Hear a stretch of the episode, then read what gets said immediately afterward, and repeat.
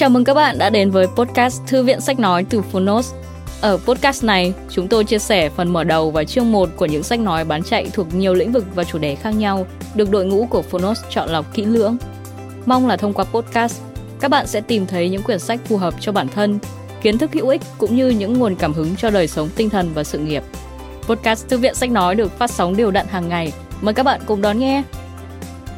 Và nếu yêu thích nội dung này, hãy tải ngay ứng dụng âm thanh số và sách nói có bản quyền Phonos để nghe trọn vẹn cuốn sách. Ngoài ra, Phonos còn sở hữu hàng ngàn nội dung hấp dẫn khác như tóm tắt sách, ebook, thiền, chuyện thiếu nhi, chuyện ngủ, nhạc chủ đề, vân vân. Còn bây giờ, hãy cùng lắng nghe chương 1 của cuốn sách hôm nay nhé!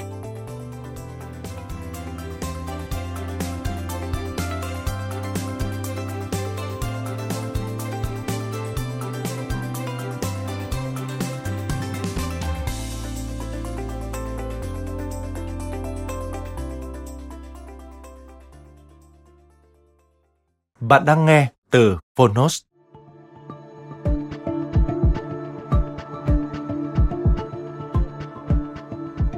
The Leaderbook Tâm lý hành vi trong đầu tư chứng khoán.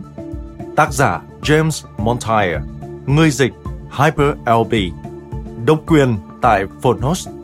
Phiên bản sách nói được chuyển thể từ sách in theo hợp tác bản quyền giữa Phonos với công ty trách nhiệm hữu hạn văn hóa và truyền thông 1980 Books.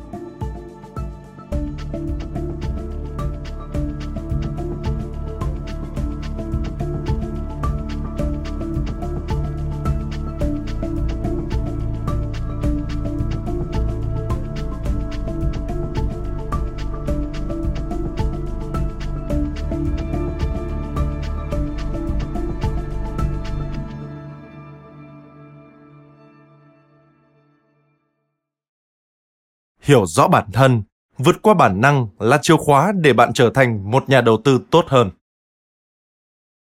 Dành tặng charlotte. Nụ cười của em thắp sáng thế giới của anh. Lời nói đầu, những cá thể luôn mắc sai lầm.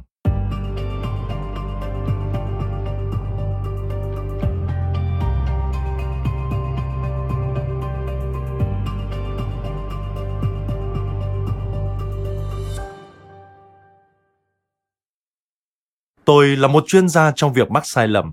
Tôi đã mắc nhiều sai lầm khác nhau, từ lựa chọn đồ ăn không tốt cho sức khỏe cho tới chỉ hoãn luyện tập thể dục là những lựa chọn không lành mạnh trong cuộc sống ngày nay. Và ngay cả đầu tư không thông minh trong nhiều năm qua. Sau đó tôi tập trung quan sát nhiều sự lựa chọn sai lầm khác nhau mà những đứa con đang tuổi niên thiếu của tôi phạm phải. Và hiện tại, tôi quan sát cách những người cháu của mình nhìn nhận thế giới lớp trẻ có khả năng tuyệt vời trong việc đưa ra quyết định dễ dàng và trì hoãn lựa chọn khó khăn cho ngày mai. Và nhiều người trong chúng ta trưởng thành hoàn thiện hơn nữa khả năng này và thậm chí đưa ra những lựa chọn sai lầm hơn nữa. Tôi đã phỏng vấn hàng trăm nhà đầu tư trong nhiều năm qua, từ những nhà đầu tư cá nhân nhỏ lẻ cho tới các tỷ phú. Tôi luôn cảm thấy ngạc nhiên trước những sai lầm họ mắc phải và những lý do họ đưa ra để hợp lý hóa cho những sai lầm đó ở mức độ quốc gia và thế giới chúng ta đã phạm phải vô số lựa chọn sai lầm chọn con đường dễ dàng và kết thúc bằng sự khủng hoảng kinh tế toàn cầu kinh khủng nhất trong 80 năm. Hiện tại chúng ta đối mặt với nhiều lựa chọn khó khăn khi nỗ lực quay trở lại một bình thường mới. Lịch sử đã chứng kiến rất nhiều những lựa chọn sai lầm, kể cả ở cấp độ cá nhân hay quốc gia. Trong vòng vài thập kỷ qua, một bộ môn khoa học mới nổi lên và cho thấy sự thật rằng chúng ta không chỉ hành động bất hợp lý mà còn dự đoán bất hợp lý.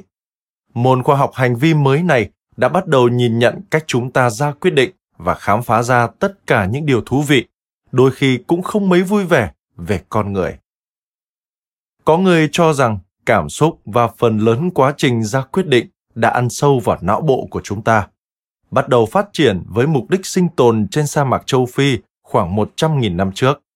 Chúng ta thích nghi với khả năng di chuyển, học cách ra quyết định nhanh chóng khi đứng trên làn danh giữa sống và chết, giữa việc né tránh những con sư tử nguy hiểm và truy đuổi những con dê béo mập.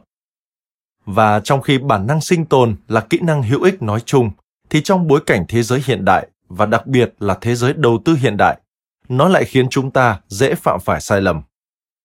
Hãy nghĩ đến xu hướng theo đuổi đà tăng với hy vọng rằng nó sẽ tiếp tục và lựa chọn thoát khỏi thị trường giảm ngay khi nó bắt đầu đảo chiều. Kỹ năng hữu ích cho sự sinh tồn trong những khu rừng châu Phi không phù hợp trong thế giới tài chính. May mắn là chúng ta không phải chỉ là những cá thể luôn mắc sai lầm. Nếu ta vốn chỉ học cách đưa ra những lựa chọn sai lầm, lịch sử loài người có thể đã không phát triển đến vậy, khi những người sống sót chỉ là những người ít có xu hướng mắc sai lầm. Rõ ràng chúng ta cũng học hỏi để lựa chọn tốt hơn, rút kinh nghiệm từ những sai lầm của bản thân và sự thành công cũng như sự thông thái của người khác. Như đã đề cập trước đó, tôi đã phỏng vấn hàng trăm triệu phú khác nhau. Tôi bị thu hút bởi những lựa chọn sáng suốt và đôi khi thật xuất sắc mà họ đã thực hiện và quá trình họ đưa ra những lựa chọn đó. Chúng ta là con người, chúng ta xứng đáng nhận được sự ngưỡng mộ. Chúng ta có khả năng làm việc xuất sắc, tạo ra ý tưởng tuyệt vời và đầy lòng trắc ẩn. Tất cả là kết quả từ sự lựa chọn đúng đắn và khoa học hành vi hiểu cách chúng ta đưa ra lựa chọn này thậm chí bởi cả những lý thuyết vốn được coi là nền tảng của ngành tài chính, thuyết thị trường hiệu quả CAPM và thuyết danh mục đầu tư hiện đại cũng đang được xem xét và thậm chí được quy là nguyên nhân gây ra nhiều vấn đề trên thị trường. Nên nhiều người trong chúng ta đang tìm kiếm thế giới mới về tài chính hành vi để giải đáp cho câu hỏi hóc búa về đầu tư của chúng ta. Từ việc hiểu rõ bản thân và cách mà chúng ta ra quyết định, ta có thể tạo ra các quy trình theo hệ thống để đưa ra lựa chọn đúng đắn. Khi ta dường như đang tranh vênh giữa một biển lựa chọn với cảm xúc dẫn lối kết quả cuối cùng, thì với công cụ chính xác, ta có thể học hỏi để xây dựng hành trình an toàn để cập bến. Vấn đề đặt ra là tài chính hành vi có thể khiến bạn nản trí với quá nhiều nghiên cứu và suy luận mà phần lớn không quá liên quan chặt chẽ với nhau. Cho đến thời điểm hiện tại là như vậy. James Montier, người bạn thân thiết của tôi, tác giả cuốn sách về tài chính hành vi, có tên Behavioral Finance, Insight into Irrational Minds and Markets, tạm dịch tài chính hành vi, thấu hiểu tâm trí phi lý của nhà đầu tư và thị trường. Tiếp tục đặt tâm huyết và vốn kiến thức sâu rộng của bản thân vào tác phẩm mới này. The Later Book, Tâm lý hành vi trong đầu tư chứng khoán. Tôi không còn xa lạ với những nghiên cứu và hiểu biết của James. Chúng tôi đã cùng nhau hoàn thiện một chương khá dài về tài chính hành vi trong cuốn sách của tôi, Bull's Eye Investing do Jones Wiley and Sons xuất bản. Tôi nghĩ rằng bản thân không còn xa lạ với chủ đề này. Thế nhưng, mang theo cuốn sách trên máy bay vẫn là một trong những khoản đầu tư vào đọc sách tuyệt vời nhất của tôi trong vòng nhiều năm qua. Tôi thấy được chính mình qua nhiều trang sách và phải thú nhận rằng tôi cũng như vậy. Và thở dài, và hứa rằng không bao giờ lặp lại sai lầm đó. Nhưng ít nhất tôi biết rằng tôi cần tránh những gì và có thể làm gì để cải thiện thói quen của mình. Đây là cuốn sách mà tôi sẽ đọc và chiêm nghiệm nhiều lần, ít nhất là hàng năm. Cảm ơn James đã giúp cuốn sách trở nên thú vị và chủ đề này thêm phần hấp dẫn.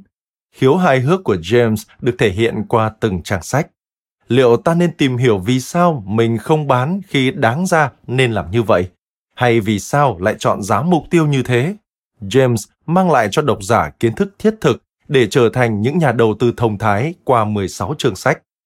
Chúng ta không còn là những cá thể luôn mắc sai lầm nữa.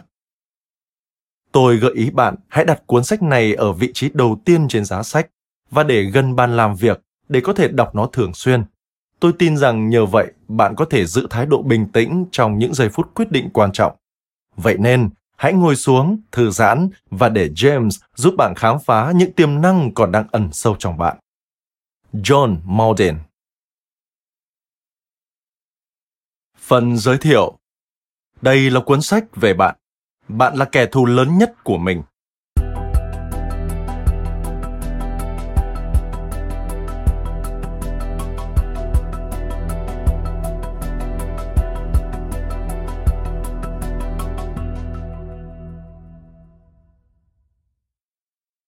làm cách nào mà tôi có thể viết một cuốn sách về bạn cơ chứ? Khả năng chúng ta đã từng gặp nhau gần như là không thể. Hãy tưởng tượng rằng tôi đã quen bạn đủ lâu để tôi có thể viết một cuốn sách về bạn. Câu trả lời rất đơn giản. Bạn là con người. Nếu không, cuốn sách này đã được bán cho người ngoài hành tinh. Có lẽ đây là minh chứng về sự tự tin thái quá của tôi. Và con người chúng ta có thể xa vào các bẫy về tâm lý. Điều này cũng đúng trong lĩnh vực đầu tư và trong bất cứ lĩnh vực nào khác. Thực sự, Ben Graham, cha đẻ của đầu tư giá trị, đã nói rằng vấn đề chính của các nhà đầu tư, thậm chí là kẻ thù lớn nhất của họ, có thể là bản thân họ. Nhiều minh chứng về hành vi nguy hại này của các nhà đầu tư có thể tìm thấy trong các nghiên cứu hàng năm của Danba. Những nghiên cứu này đo lường lợi nhuận thực tế mà các nhà đầu tư nhận thay vì lợi nhuận từ chỉ số thụ động như S&P 500. Các nghiên cứu này cũng ghi nhận được mức độ mà các nhà đầu tư cố gắng xác định thời điểm vào và ra khỏi thị trường. Kết quả điều tra mang lại không hề khả quan. Trong vòng 20 năm gần đây, chỉ số S&P 500 chỉ tăng trung bình hơn 8% hàng năm. Những nhà quản lý chủ động nhận về 1 đến 2%. Vì vậy, bạn có thể nghĩ rằng nhà đầu tư cá nhân trong các quỹ vốn tư nhân sẽ thu về từ 6 đến 7% hàng năm. Tuy nhiên, các quỹ đầu tư này lại thành công giảm tỷ lệ này xuống còn 1,9% một năm. Đây là kết quả của việc mua vào và bán ra ở những thời điểm tồi tệ nhất. Tình trạng này giống như Ben Graham đã nói, chúng ta thực sự là kẻ thù lớn nhất của chính mình. Nhưng may mắn là điều này không phải lúc nào cũng như vậy. Chúng ta có thể học hỏi để đưa ra quyết định sáng suốt hơn. Điều này không dễ, nhưng có thể đạt được. Cuốn sách về đầu tư hành vi này sẽ hướng dẫn độc giả quan sát những thách thức về hành vi và bẫy tâm lý phổ biến nhất mà các nhà đầu tư đối mặt và cung cấp các chiến lược để loại bỏ những trở ngại này. Trong suốt hành trình này, ta sẽ thấy cách mà những nhà đầu tư xuất sắc nhất trên thế giới đối mặt và xử lý các xu hướng hành vi có thể làm suy giảm lợi nhuận. Từ đó, bạn có thể học hỏi từ kinh nghiệm của họ và tối đa hóa lợi nhuận, đồng thời giảm rủi ro thua lỗ. Bài học quan trọng nhất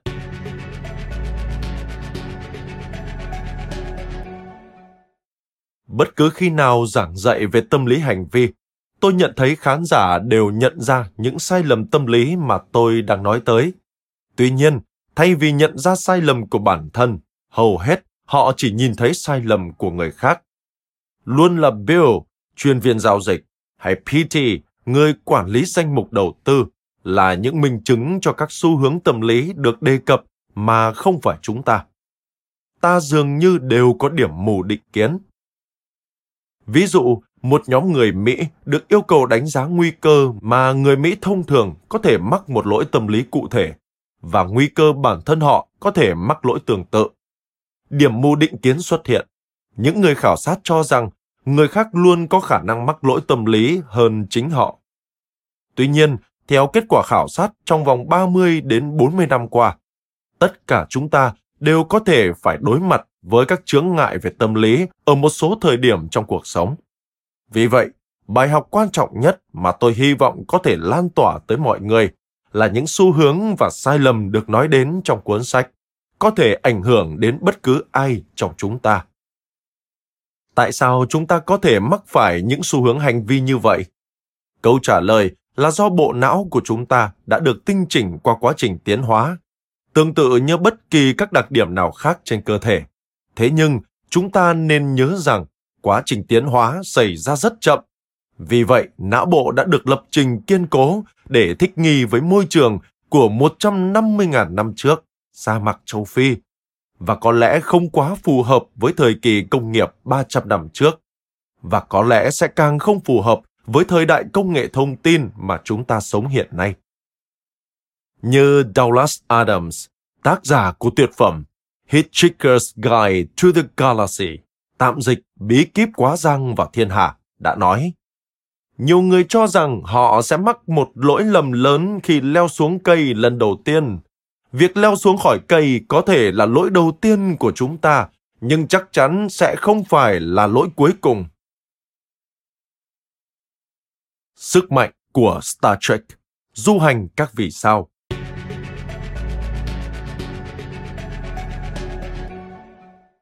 Các nhà tâm lý học đề xuất rằng phương pháp tư duy tốt nhất về cách não bộ hoạt động là tưởng tượng rằng có hai hệ thống khác nhau gắn với tâm trí chúng ta.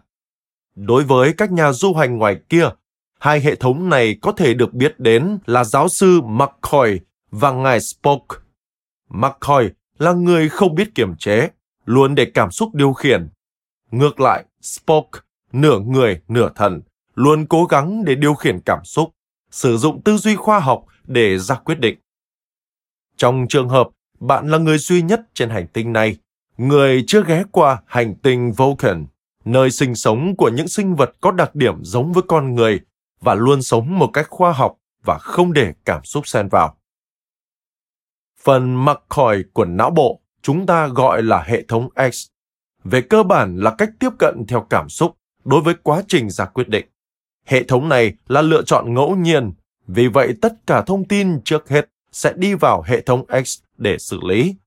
Quá trình xử lý diễn ra một cách tự động và không đòi hỏi nhiều nỗ lực.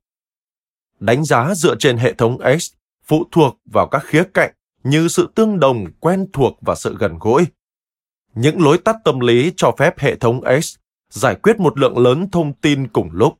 Vậy nên, hệ thống này hoạt động một cách nhanh chóng và khá ổn trong việc đưa ra phản hồi gần như đúng, thay vì chính xác tuyệt đối. Để hệ thống X tin vào những sự việc hiện tại, chúng ta chỉ cần mong muốn điều đó là được. Phần Spock trong não bộ chúng ta được gọi là hệ thống C, là quá trình xử lý thông tin khoa học hơn, yêu cầu nhiều nỗ lực để vận hành. Hệ thống đưa ra cách tiếp cận khoa học, cẩn thận để giải quyết vấn đề. Tuy nhiên, hệ thống C chỉ có thể xử lý từng thông tin một, giống như bất cứ quá trình xử lý khoa học nào khác. Vì vậy, thông tin được giải quyết một cách từ tốn và theo thứ tự. Các bằng chứng và tính logic là yêu cầu đầu vào cho hệ thống C để hệ thống này tin vào tính đúng đắn của một sự việc. Tất nhiên, sau khi đọc hoặc nghe những phân tích trên, chúng ta đều cho rằng bản thân mình là Spock. Nhưng không, sự thật là hệ thống X xử lý thông tin và đưa ra hành động của chúng ta hơn rất nhiều so với mức độ chúng ta thoải mái thừa nhận. Sự thật là chúng ta thường tin vào cảm xúc ban đầu và hiếm khi để hệ thống C đưa ra quyết định. Ví dụ, khi vấp chân vào một tảng đá hay va đầu vào một xà ngang. Tôi rất hay gặp phải khi ở nhà. Chúng ta thường chửi những vật vô tri vô giác này, mặc dù chúng không có tội gì và lỗi là do chúng ta.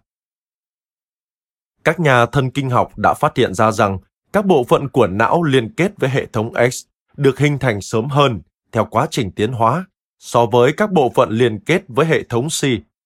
Nghĩa là chúng ta đã phát triển nhu cầu về mặt cảm xúc trước nhu cầu về tính logic. Điều này nghe có vẻ kỳ lạ nhưng lại khá hợp lý. Hãy giả dụ rằng tôi đặt một hộp kính có một con rắn trên bàn ngay trước mắt bạn. Tôi bảo bạn hãy ngả người về phía trước và tập trung vào con rắn. Nếu con rắn ngóc đầu lên, bạn sẽ nhảy ra sau, ngay cả khi bạn không sợ rắn. Lý do cho phản ứng này chính là vì hệ thống X của bạn đã phản ứng để giúp bạn an toàn Thực tế là tín hiệu được truyền tới não bộ của bạn là con rắn đang chuyển động. Tín hiệu được truyền theo hai con đường khác nhau, ngắn và dài nếu bạn muốn. Con đường ngắn là hệ thống X và tín hiệu được truyền thẳng tới hạch hạnh nhân, amygdala, cơ quan nằm ở tâm não xử lý các yếu tố gây cảm xúc. Hạch này phản ứng nhanh chóng và điều khiển người nhảy ra sau. Phần 2 của tín hiệu theo đường dài truyền thông tin theo vòng dài tới hệ thống C để xử lý thông tin theo một cách tỉnh táo hơn, đánh giá mối đe dọa. Hệ thống này cho biết đã có một lớp kính giữa bạn và con rắn, nhưng thời điểm đó bạn đã phản ứng lại rồi. Cảm xúc được lập trình để đánh bại tư duy logic. Vậy bạn là Spock hay McCoy?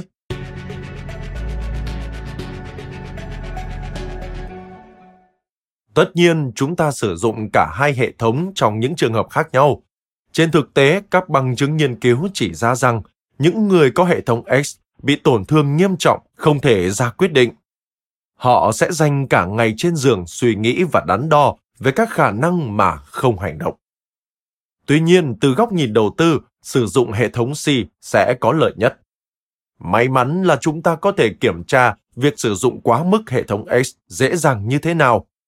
Sean Frederick của Đại học Yale, trước là MIT, Viện Công nghệ Massachusetts, đã thiết kế một bài kiểm tra gồm 3 câu hỏi đơn giản nhưng lại hiệu quả hơn bất kỳ bài kiểm tra IQ hay SAT nào trong việc đo lường khả năng của hệ thống C, trong việc kiểm tra đầu ra của hệ thống X.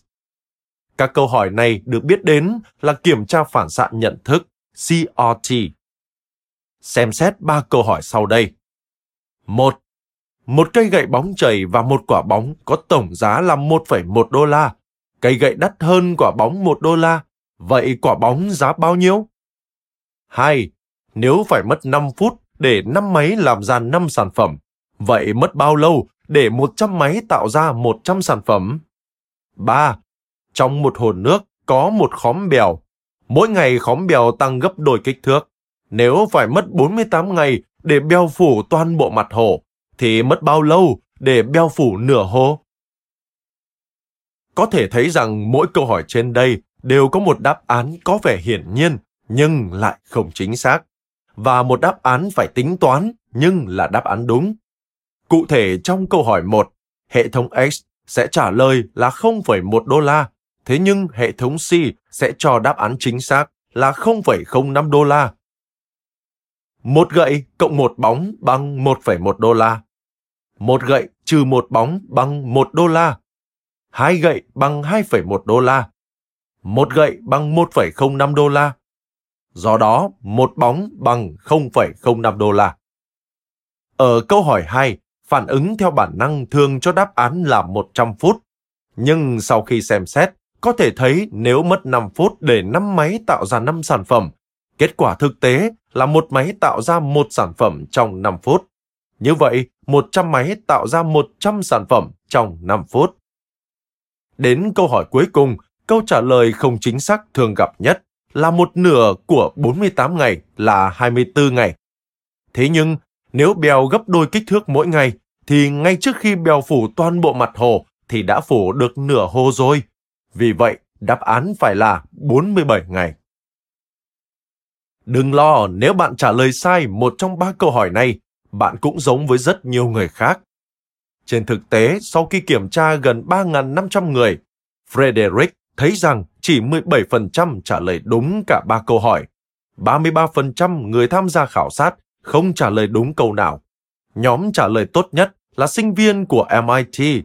48% sinh viên đúng cả ba câu, nhưng vẫn ít hơn một nửa số sinh viên xuất sắc nhất trên thế giới. Tôi đã kiểm tra 600 nhà đầu tư chuyên nghiệp, quản lý quỹ, chuyên viên giao dịch và chuyên gia phân tích, và chỉ 40% trả lời đúng cả ba câu hỏi, trong đó 10% không trả lời đúng câu nào. Sự thật này cho ta biết điều gì? Rằng con người đều có thể sử dụng hệ thống X để đưa ra quyết định và không thông qua hệ thống tư duy logic hơn là hệ thống C. Tôi thấy rằng số lượng câu hỏi của Frederick mà bạn trả lời đúng liên quan tới khả năng mắc phải nhiều thiên kiến hành vi, chẳng hạn nỗi lo mất mát, tính bảo thủ và thiếu kiên nhẫn. Những người không trả lời đúng câu nào dường như sẽ dễ mắc phải thiên kiến này hơn những người trả lời đúng toàn bộ ba câu hỏi. Nếu bạn trả lời đúng ba câu hỏi và định sẽ không đọc hoặc nghe cuốn sách này nữa, thì tôi muốn cảnh báo rằng hai thiên kiến rất quan trọng dường như đã không được CRT phát hiện ra. Dù đạt được điểm CRT cao như thế nào, bạn vẫn có khả năng đối mặt với một số bẫy tâm lý nhất định, như tự tin thái quá, quá lạc quan và thiên kiến xác nhận. Ta sẽ khám phá sâu hơn về những điều này trong các trường sắp tới. Hệ thống X chưa được kiểm tra.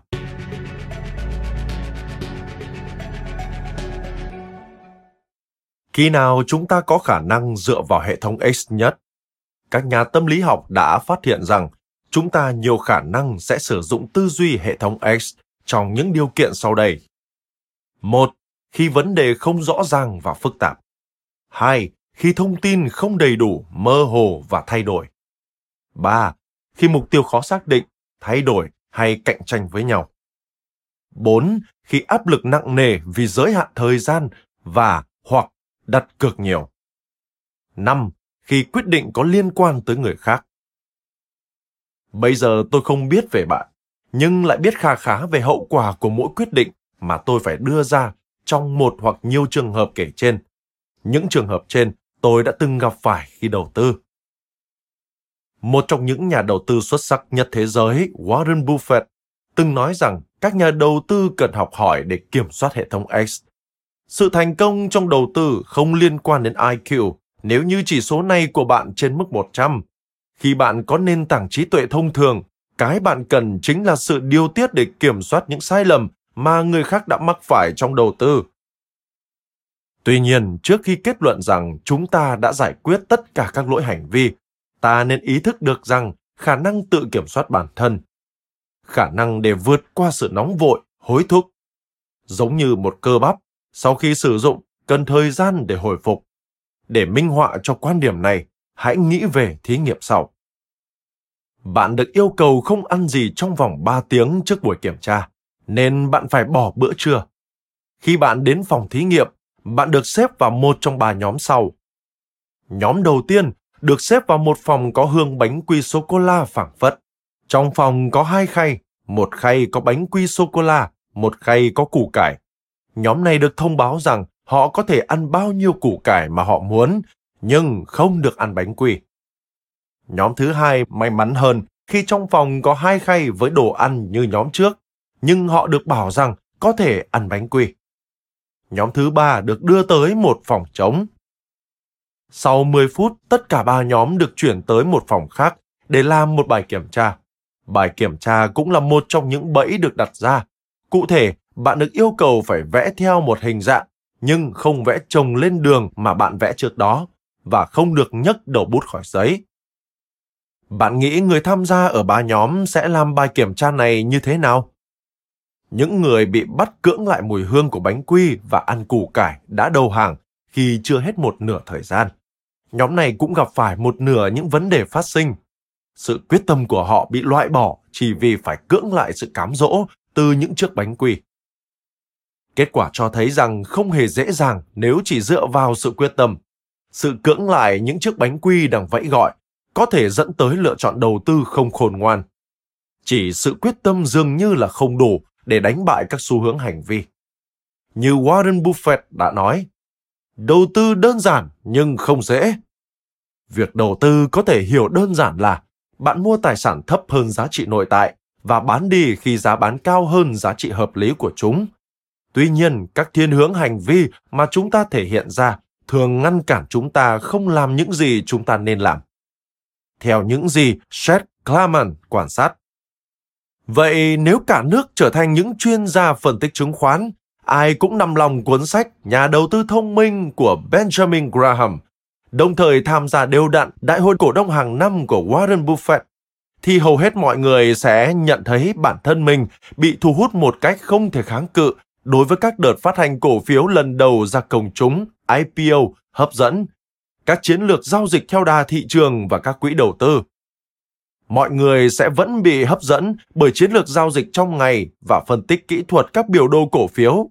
Nói chung, ngay cả những nhà đầu tư được đào tạo bài bản nhất vẫn sẽ mắc sai lầm tương tự mà các nhà đầu tư đang gặp vì những lý do không đổi như nhau. Họ không làm cách nào tránh những sai lầm đó. Giải pháp thay thế là để những hành vi tốt hơn ăn sâu vào cách tiếp cận đầu tư của bạn. Trong các chương tiếp theo, tôi sẽ nhấn mạnh một số khuynh hướng hành vi nguy hiểm và những sai lầm tâm lý phổ biến mà các nhà đầu tư chuyên nghiệp gặp phải. Tôi sẽ chỉ cho bạn cách để nhận ra các bẫy tâm trí này, đồng thời tìm ra những nguyên lý của tâm lý học ẩn sâu trong các sai lầm đó. Tiếp theo, tôi sẽ chỉ cho bạn những gì bạn có thể làm để bảo vệ danh mục đầu tư và đảm bảo lợi nhuận. Trong cuốn sách này, chúng ta cũng sẽ cùng nhau quan sát cách một số nhà đầu tư bậc nhất trên thế giới áp dụng để phát triển các quy trình đầu tư có thể giảm thiểu tối đa sai lầm trong hành vi của họ. Vậy nên, hãy chuyển sang các nội dung kế tiếp.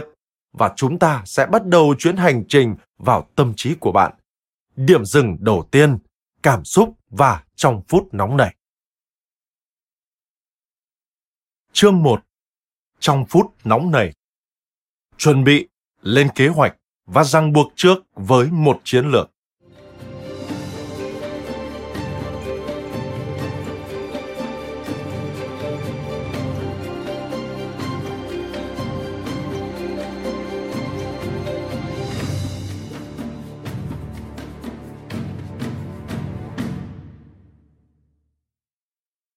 Khả năng điều khiển cảm xúc với những vấn đề liên quan đến thời gian không phải là thế mạnh của chúng ta.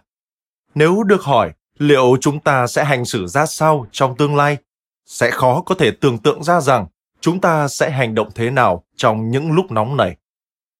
Việc không đoán trước được cách mà chúng ta sẽ phản ứng trong trường hợp bị cảm xúc chi phối được gọi là khoảng cách đồng cảm empathy gap đây là xu hướng nhận thức tự động bỏ qua các nhân tố bản năng ảnh hưởng tới thái độ và hành động. Tất cả chúng ta đều gặp phải những khoảng cách đồng cảm này. Ví dụ, chỉ sau khi ăn thật no, bạn mới không cảm thấy mình sẽ bị đói. Tương tự như vậy, đừng bao giờ tới siêu thị và mua sắm khi đói, vì lúc đó bạn sẽ có xu hướng mua quá mức cần thiết. Thử tưởng tượng rằng bạn đang bị lạc trong rừng. Bạn tìm trong ba lô và phát hiện rằng mình đã quên không mang theo cả nước uống và đồ ăn. Thật là đáng sợ, đúng không? Vậy đâu mới là thứ bạn tiếc nuối hơn? Quên không mang đồ ăn hay quên không mang nước uống? Các nhà tâm lý học đã đặt ra câu hỏi này với những nhóm người khác nhau và tặng họ một chai nước như một phần quà sau khi tham gia khảo sát. Một nhóm được hỏi ngay trước khi họ bước vào phòng tập thể hình. Nhóm còn lại được hỏi ngay sau khi họ tập xong. Nếu người được hỏi là người điều khiển cảm xúc tốt, thì thời điểm nhận được câu hỏi sẽ không ảnh hưởng đến câu trả lời của họ.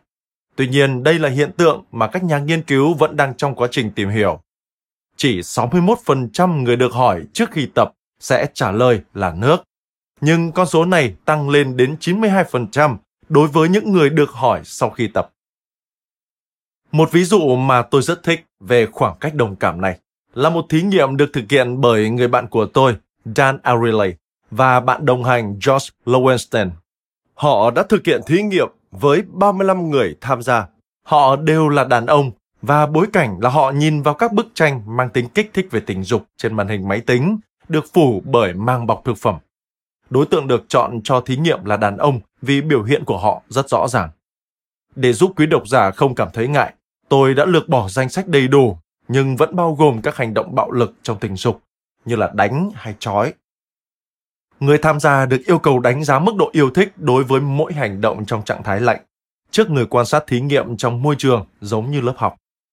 Sau đó, người tham gia về nhà và được yêu cầu đánh giá lại các bức tranh trong môi trường riêng tư là nhà của họ. Và kết quả là người tham gia cảm thấy có thể thoải mái quan sát ở môi trường này. Trong môi trường lý trí, mức độ kích thích trung bình là 35%, Tuy nhiên, con số này đẩy lên 52% khi đàn ông ở trong môi trường riêng tư và có tính kích thích. Con số này đã tăng lên 17% khi thay đổi môi trường. Hệ quả của sự chỉ hoãn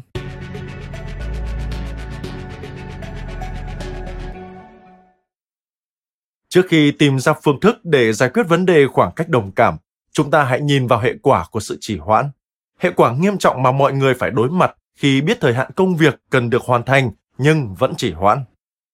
Thử tưởng tượng rằng công việc của bạn là hiệu đính các bài luận và mỗi bài có độ dài khoảng 10 trang. Bạn có ba lựa chọn.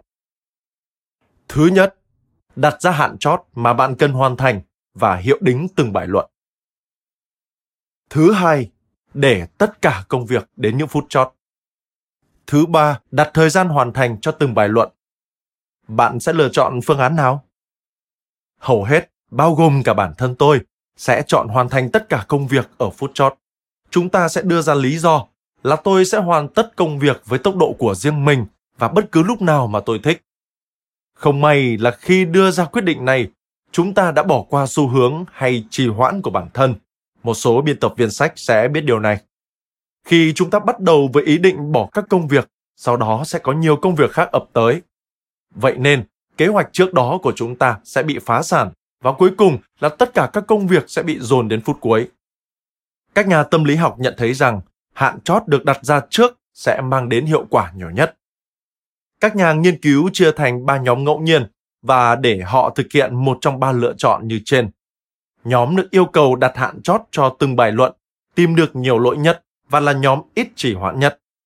Trong khi nhóm tự đặt hạn chót cho họ thì lại tìm được ít lỗi hơn và nộp lại muộn gần như gấp đôi so với nhóm trước. Tuy nhiên, nhóm tệ nhất là nhóm được phép chờ đến hạn chót cuối cùng để nộp lại mọi thứ.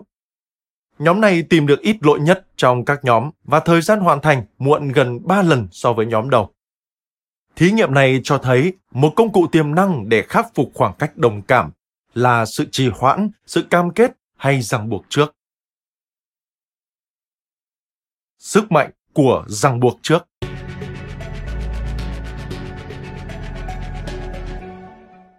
Vậy với tư cách là các nhà đầu tư, chúng ta có thể làm gì để không phải rơi vào những bẫy thời gian như vậy?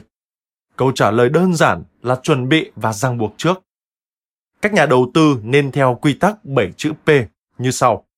Planning, lập kế hoạch, và preparation, chuẩn bị, perfect, hoàn hảo, prevent, chống lại, performance, kết quả, peace, ngu ngốc, poor, tệ hại. Nghĩa là chúng ta nên nghiên cứu, cân nhắc đầu tư của mình khi ở trong trạng thái tỉnh táo, lý tính, không có cảm xúc xen vào và khi không có gì quá đặc biệt đang diễn ra trên thị trường. Sau đó cam kết tuân theo những phân tích của riêng mình và thực hiện đúng các hành động đã chuẩn bị trước. John Templeton, nhà đầu tư huyền thoại và là người tiên phong lập ra các quỹ tương hỗ, chính là một ví dụ thực tế hoàn hảo cho quá trình này. Ông nổi tiếng với câu nói, thời điểm bi quan tận cùng là lúc tuyệt nhất để mua vào, và thời điểm lạc quan tột cùng là thời điểm tuyệt nhất để bán ra. Một số ít không đồng tình với nhận định này. Tuy vậy, khi mọi người đang bận rộn bán tháo trong trạng thái chán nản, việc ta đi ngược lại với số đông và mua vào thay vì bán ra có thể khá khó khăn. Và sự khó khăn này chính là định nghĩa của khoảng cách đồng cảm. Cháu gái của John, Lodrancy Templeton, có một chiến lược mà chính John đã từng sử dụng để vượt qua chướng ngại này. Chiến lược này được bà trình bày trong cuốn sách của mình Investing the Templeton Way, đầu tư theo cách của Templeton. Có những thách thức về mặt tâm lý để duy trì một cái đầu lạnh trong giai đoạn thị trường bán tháo mạnh mẽ.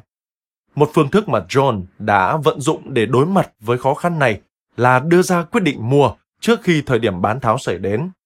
Trong những năm quản lý các quỹ Templeton, ông luôn lập danh sách cổ phiếu mong muốn, đại diện cho các công ty mà ông tin là sẽ phát triển nhưng lại có định giá quá cao. Ông thường chuyển lệnh tới chuyên viên môi giới của mình để mua danh sách cổ phiếu này nếu vì một vài lý do thị trường bán tháo mạnh và kéo giá các cổ phiếu xuống mức mà ông xem đó là mức hời. Ví dụ điển hình này về sự ràng buộc trước khi đối mặt với khoảng cách đồng cảm là những gì bạn cần tìm kiếm để học hỏi và áp dụng cho chiến lược đầu tư của bản thân. John biết rằng khi thị trường hay cổ phiếu giảm mạnh, có thể tới 40%, ông sẽ không buộc phải mua vào. Thế nhưng, bằng cách đặt lệnh mua dưới giá thị trường, việc mua vào sẽ dễ hơn khi thị trường đang phải đối mặt với làn sóng bán tháo ồ ạt.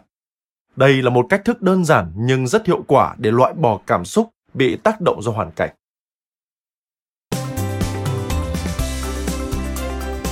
Cảm ơn các bạn vì đã lắng nghe podcast Thư viện Sách Nói. Podcast này được sản xuất bởi Phonos, ứng dụng âm thanh số và sách nói có bản quyền dành cho người Việt. Hẹn gặp lại các bạn ở những tập tiếp theo.